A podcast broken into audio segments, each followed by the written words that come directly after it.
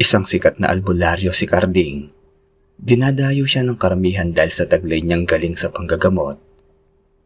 Wala pa siyang naging pasyente na hindi niya napapagaling. Kaya naman binansagan siyang ingkong dahil sa kanyang karunungan. Kaya naman sobrang bilib ng mga tao sa kanya kahit na ang bahay niya ay nasa liblib na parte ng kagubatan. Hindi alintana ng kanyang mga parokyano ang kanilang pagod dahil ang kapalit naman na yon ay ang kaligtasan ng kanilang buhay. Hanggang sa susubukin ng kapalaran kung gaano katatag ang pananalig ng albularyo sa itaas at kung matutulungan siya nitong harapin at malabanan ng isang napakabigat na suliraning kanyang kakaharapin para maligtas ang buhay ng kanyang mga pasyente o yung pasyente na dalagang pinaglalaruan at nakursanadahan ng isang prinsipe ng mga tikbalang. Ingkong, parang awa niyo na po. Iligtas niyo po ang buhay ng aming anak. Ilang araw na po siyang walang malay. Kahit magkano po, magbabayad kami. Magamot lamang po siya. Parang awa niyo na po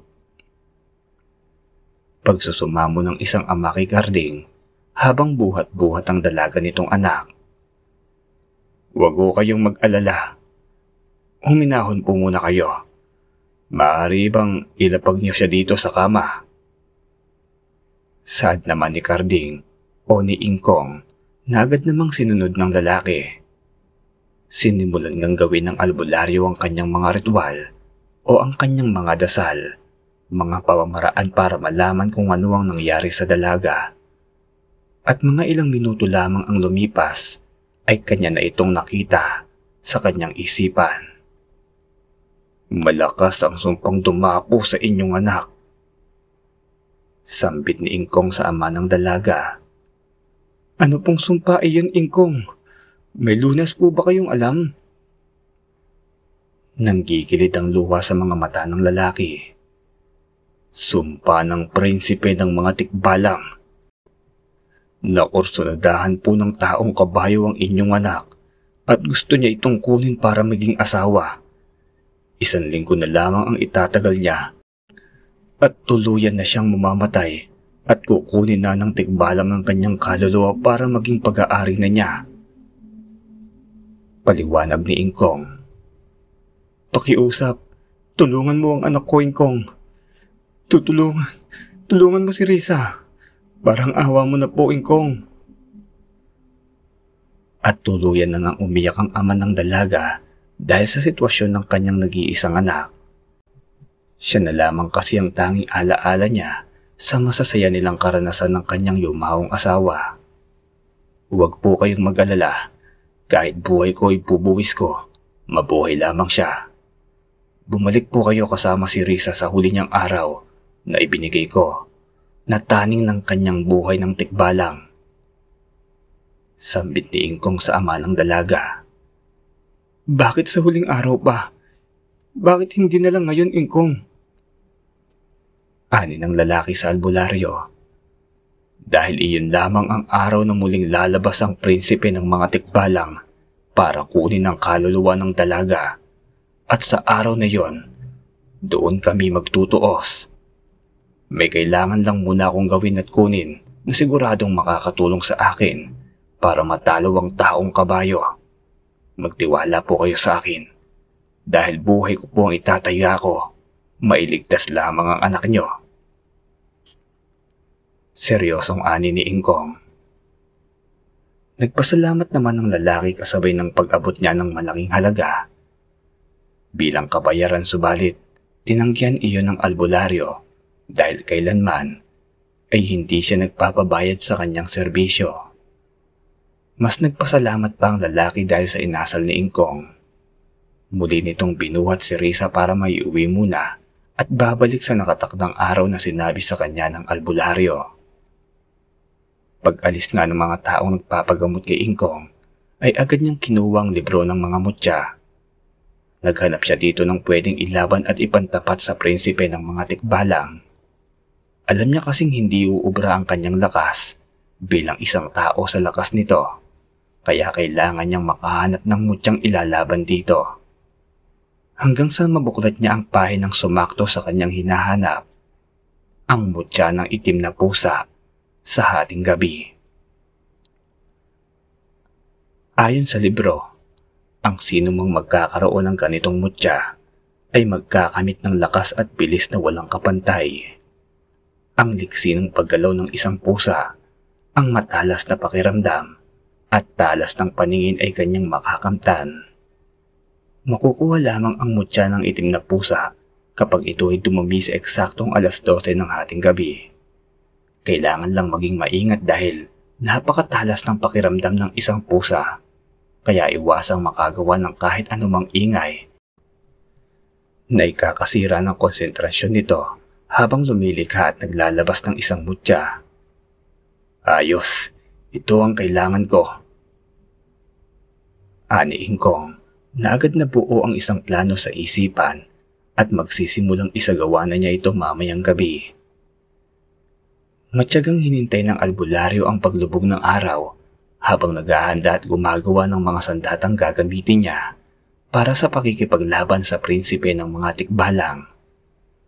Dahil kung halimbawa mang hindi siya magtagumpay sa pagkuha ng mutya ng itim na pusa, ay mayroon pa rin naman siyang ilalaban na nakahanda dito kahit papaano. Sakto namang madilim na ang paligid nang matapos siya sa kanyang ginagawa. Agad siyang nagpalit ng itim na damit para madali lamang siyang makapagtago sa dilim. Nagdasal muna siya ng taimtim sa harap ng kanyang maliit na altar bago lumabas ng kanyang kubo para simulan ng paghahanap sa itim na pusa. Sa unang gabing kanyang paghahanap ay tila ba umayon sa kanya ang kapalaran. Hindi pa man siya tuluyang nakakababa ng kabundukan nang may makita siyang isang pusang itim sa kanyang dinaraanan na tila ba naghahanap ng matutulugan. Dahil sa maaga pa at wala pa sa tamang oras ang pagluwal nito ng mutya, ay hindi na muna kumilos si Ingkong at mabilis na nagtago.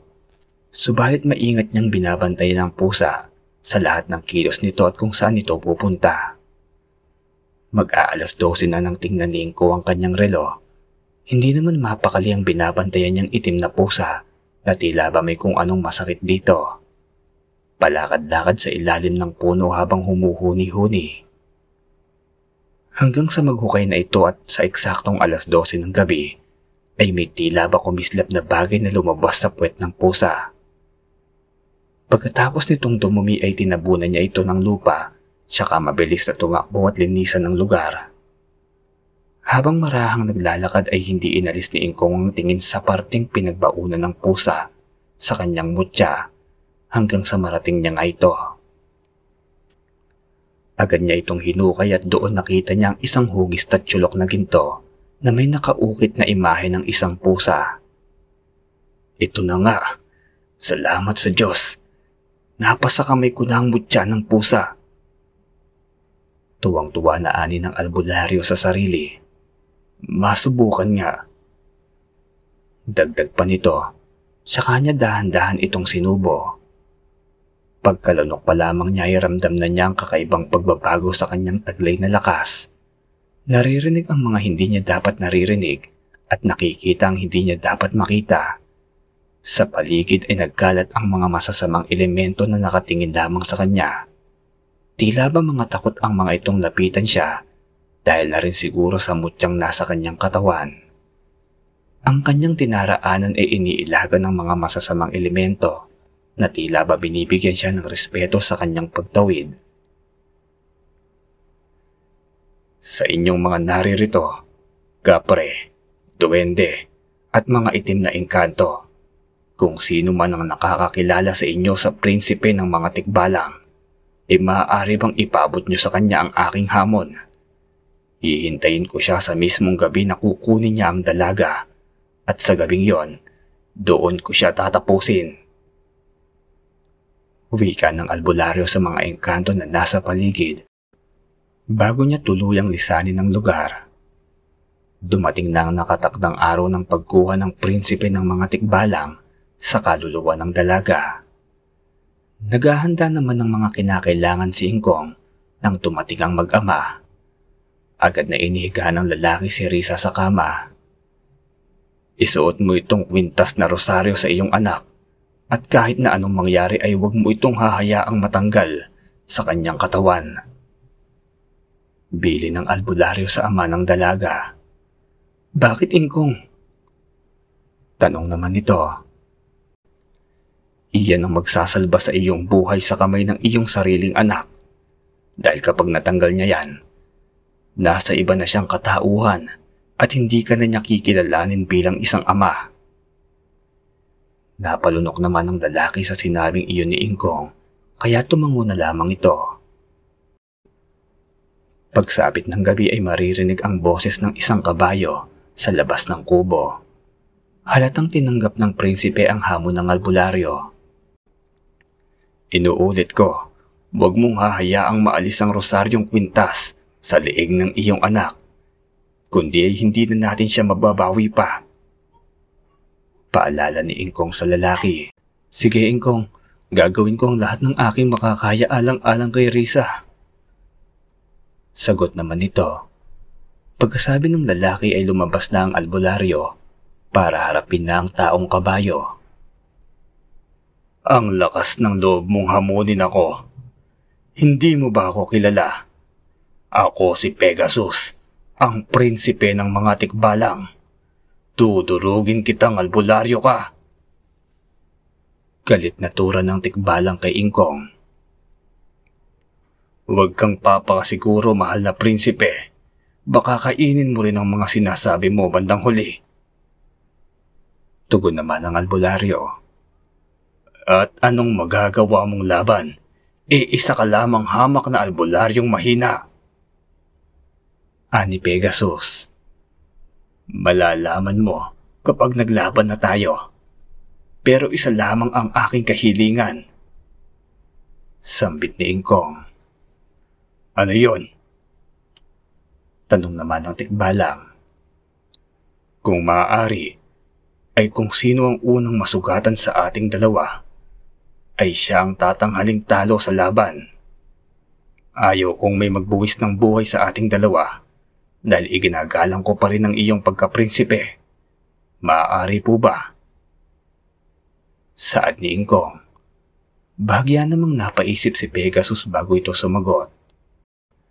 Isang karangalan ng makaharap ka sa isang labanan dahil sa iyong prinsipyo at paggalang sa aming mga dugong maharlika. Sige, pagbibigyan kita at kapag nauna na kitang masugatan, ay akin na ang kaluluwa ng magandang dalagang yan at hindi mo na ako pakikialaman. Salaysay naman ng tikbalang. Masusunod, mahal na prinsipe. Tugon ng albularyo, saka mabilis na pumorma para sa isang pag-atake.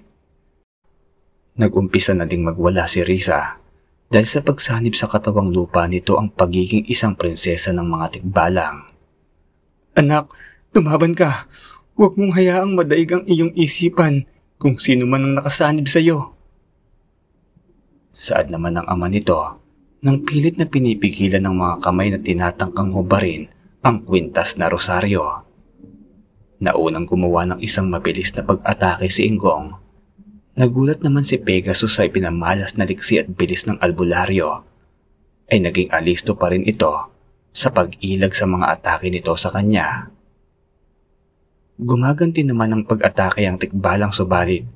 Parehas lamang silang may kanya-kanyang angking bilis sa paggalaw nila at nahihirapan silang patamaan ng bawat isa.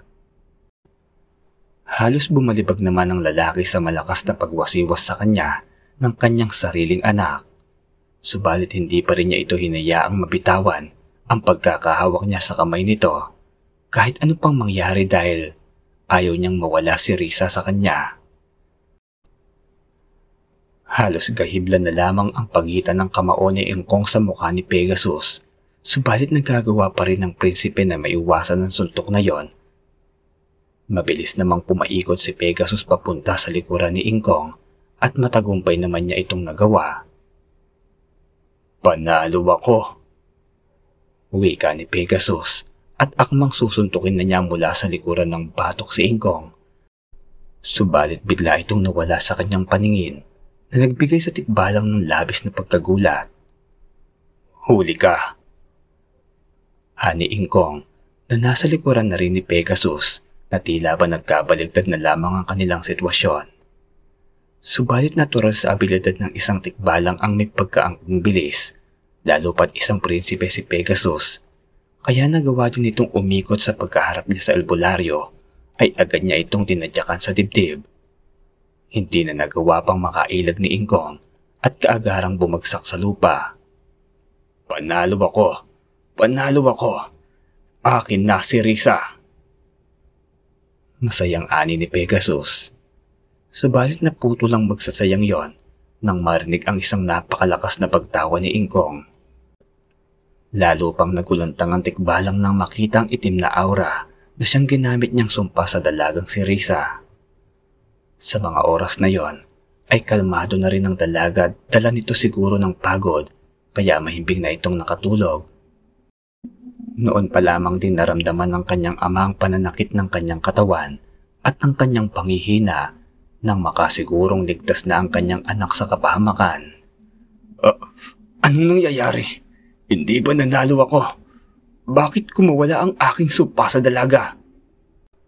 Nagugulo ang tanong ng prinsipe ng mga tikbalang. Nanalo ka nga mahal na prinsipe. Sambit ni Ingkong, kasabay noon ng pag-angat ng kanyang kaliwang kamay na hawak-hawak ang dulo ng buntot ng isang kabayo.